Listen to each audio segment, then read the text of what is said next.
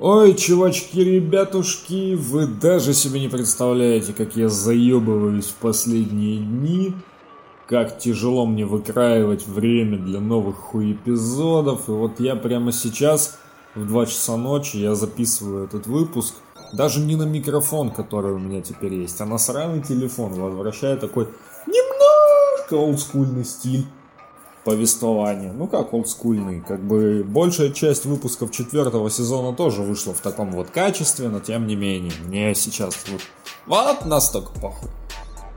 А все почему? Потому что меньше чем через 5 часов у меня наступает мой бон вояж, потому что я отправляюсь на пару дней в Питер. Ну и, соответственно, чтобы вам было что послушать, пока я там бухаю, курю кальян, катаю шары в боулинге, занимаюсь всякой другой хуйней. Вот вам вот эта вот хуйня, которую я выкладываю на день позже, потому что из-за технических неполадок у меня зафакапился весь монтаж выпуска. И, короче, вот, на сутки пришлось перенести без какого-либо объявления. Вообще говоря, я думаю, что в дальнейшем выпуски будут выходить раз в неделю, иногда чаще, но не реже, потому что выпускать контент реже это для педиков. Ну а пока Поехали! Салам, подонки! С вами Роберт Картрайт, и это очередной выпуск шоу FTI FTP4 The Final Chapter, уже 25 выпуск в сезоне, ёб твою мать, самый длинный сезон продолжает свое движение, я хуй его знает, сколько будет еще выпусков. Возможно, последний выпуск выйдет уже в 22 году. Но в любом случае хочется сделать одно очень важное объявление. Дамы и господа, Засим данный проект продлевается на пятый сезон, который выйдет не раньше середины 22 года, а может быть и раньше, хуй его знает. Просто сейчас я не могу не давать какие-либо гарантии того, с какой частотой будет выходить этот сезон, а потом и следующий, в какие дни он будет выходить. Э, в какие моменты моей жизни, блядь, он будет выходить. Потому что вопросов от этой жизни у меня все больше и больше и больше, и нет этому ни конца, ни края, ни пизды, ни хуя, блядь, что ни что еще. Хотя, похуй, сейчас 2 часа ночи мне можно. Плюс ко всему, я практически трезвый, потому что мне скоро ехать. Вот. А поговорим мы сегодня о таком жанре, как комедия. Вы не представляете, как тяжело сейчас найти по-настоящему достойную комедию. Вот без балды. Предыстория. За пару дней до я абсолютно не представлял, о чем сделать новый выпуск. То есть я посмотрел уже какое-то количество фильмов и сериалов. Я тщетно пытался посмотреть фильм «Красотка на всю голову» до конца. Те, кто в танке, это фильм с Эми Шумер, это такая стендап-комедиантка, которая в основном шутит про то, что она немножко так э, в теле. Нет, не завуалированная жиробасина ебаная. Нет, она просто немножко полненькая. Так, совсем немножко. Настолько немножко, что в определенный момент ее героиня в фильме пизданулась с велотренажера, ударилась головой и внезапно прозрела. Оказывается, на самом деле она невзъебенно красивая, а все остальные должны видеть ее именно такой. Ну и, естественно, самооценочка ЧСВ ебаная. Сразу хуярит в небеса, как ракета Илона Маска в фильме «Мачете убивает». И, в общем, на середине, блядь, ну, мне стало так тоскливо от сюжета, от вот этой вот всей херни, которая там происходит, что я, я блядь, я честно говорю, я выключил. Я не смог досмотреть этот фильм до конца, потому что он был ублюдский и тупой. Поэтому в дальнейшем я даже вот не пытался его посмотреть. И практически сразу на том же сайте Кинопоиска HD я вспомнил про существование такой винрарной черной комедии с элементами комедийного боевика, ну, собственно говоря, скорее даже комедийного боевика с элементами черной комедии, экранизации комиксов Марка Миллера и Джона Ромиты младшего. Я целых 10 секунд пытался вспомнить имя художника. Короче, Аарон Джонсон, Хлоя Морец, Николас Кейдж, Марк Стронг, Кристофер Минскласс. Если эти имена вам что-то говорят, то вы понимаете, что я говорю о фильме «Пипец». Он же мордобой, он же офигенный, он же поджопник, он же хуй пойми кто. Сюжет просто как две копейки, но на самом деле не особо, потому что, по сути, Kick-Ass в оригинале это целая франшиза. Вот этих вот комиксов, то есть есть основная сюжетная линия про мордобоя. Есть э, побочная сюжетная линия про убивашку. Ну, Hit Girl в оригинале, но перевели как убивашка и ничуть не обосрались при этом. Классно получилось, на самом деле. Убивашка очень ей идет. И, в общем, сделали два фильма. Дальше что-то застопорилось, учитывая то, что вторую часть разнесли все, кому не лень. Но в целом если сравнивать с комиксом, все достаточно близко к сюжету и к атмосфере. То есть, естественно, присутствует вот это вот закадровое повествование. Причем над этим закадровым повествованием нехило иронизируют. Типа, а откуда вы знаете, что я жив? Раз слышите мой закадровый голос? Вы что, не смотрели «Город грехов»? Ну, как-то так там было, но тем не менее. Простебали эту тему, конечно, хорошечно. Куча отсылок к Тарантино. Бля, вот это было охуительно. Особенно та сцена, где аниматор в костюме певца проходит перед машиной Фрэнка Домихо. Это вот чистая отсылка к криминальному чтиву. Я каждый раз ржу голос, когда вижу этот момент. Ну а суть-то фильма в чем? В том, что супергероем может стать любой человек. Неважно, есть ли у тебя суперспособности, огромный бюджет или конченые последователи. Достаточно просто быть храбрым и пытаться делать то, что у тебя может быть хуево, но все-таки получается.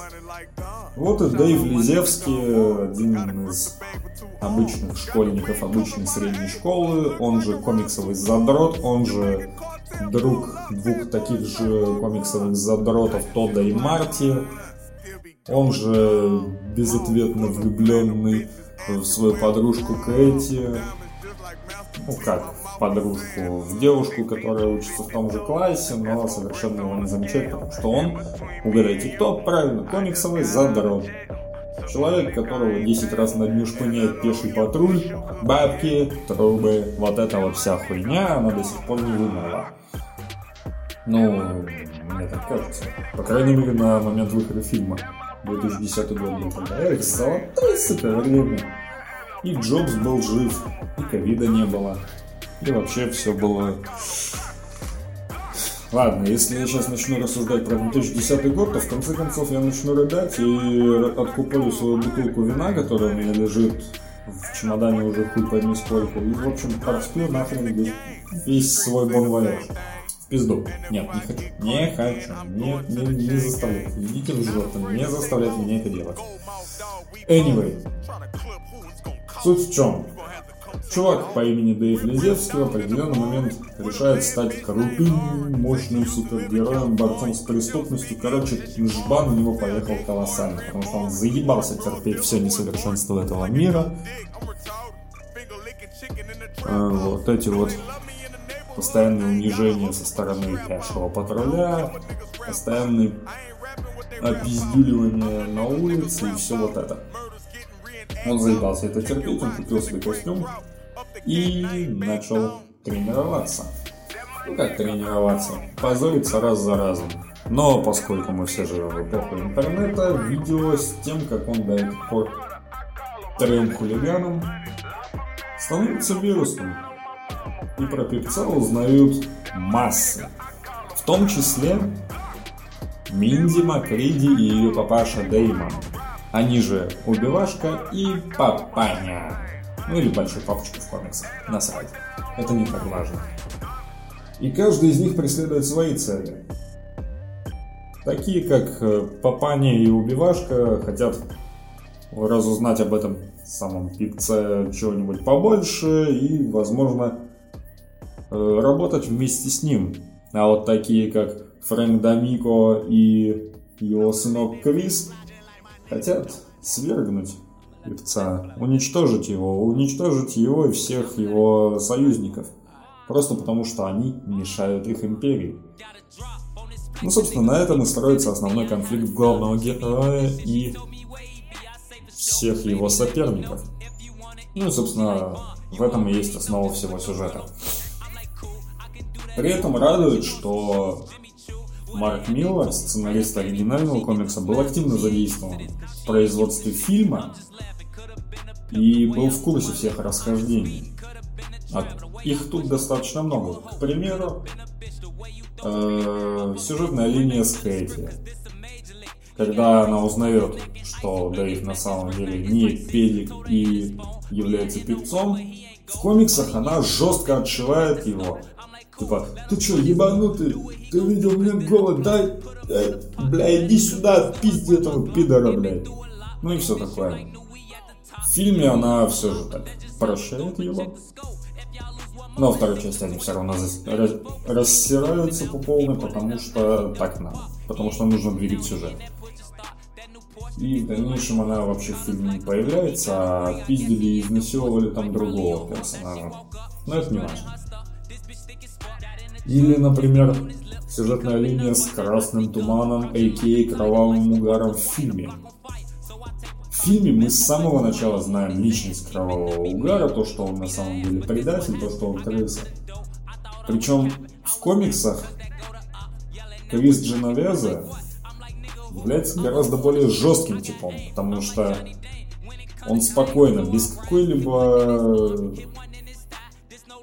доли сомнения предает певца мордобоя и спокойно оставляет на него ствол в определенный момент. Но в фильме Кровавый угар сделан куда более человечным и трусливым. Это же не вторая часть сделана вообще ёбнутой наглухо. Или, например, смерть Папани. В комиксах обычная пуля в затылок, а в фильме сожжение заживо. Всего лишь. Разница вообще мизер. Но и самое главное отличие, это, пожалуй, судьба матери убивашки. В фильме она действительно умерла. Причем это было именно самоубийство. А в комиксах это была лишь легенда. На самом деле она была жива. Просто находилась в отдалении. В общем, расхождения есть, но они не настолько значительные, чтобы фанаты комиксов во время просмотра фильма оголтело били себя кулаками в грудь и орали «Такого не было! Вы все переврали, блядь!» Нет, расхождения есть, и это нормально. Это же все-таки экранизация, она не должна дословно следовать первоисточнику. Какие-то моменты можно изменять в угоду зрелищности и в угоду драм драматургии сюжета. Главное не слишком этим увлекаться и не делать какую-либо от себя тему. Но и самое главное, чтобы это совпадало с видением автора оригинального комикса. Марк Миллер экранизацией остался доволен, как и большинство зрителей. А разве не это требуется в итоге? В общем, что мы имеем?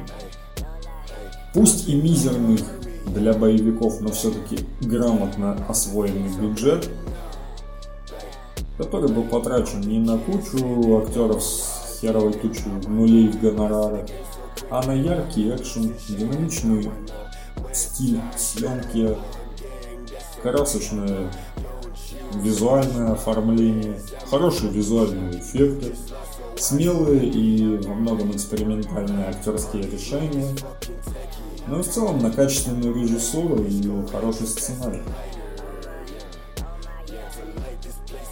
Каким вышло продолжение, я помню очень хорошо, потому что на работе в свободное время я прочитал второй том, прочитал первый том «Убивашки», потом вечером уже посмотрел вторую часть фильма, и я бы не сказал, что различий стало больше. Скорее наоборот.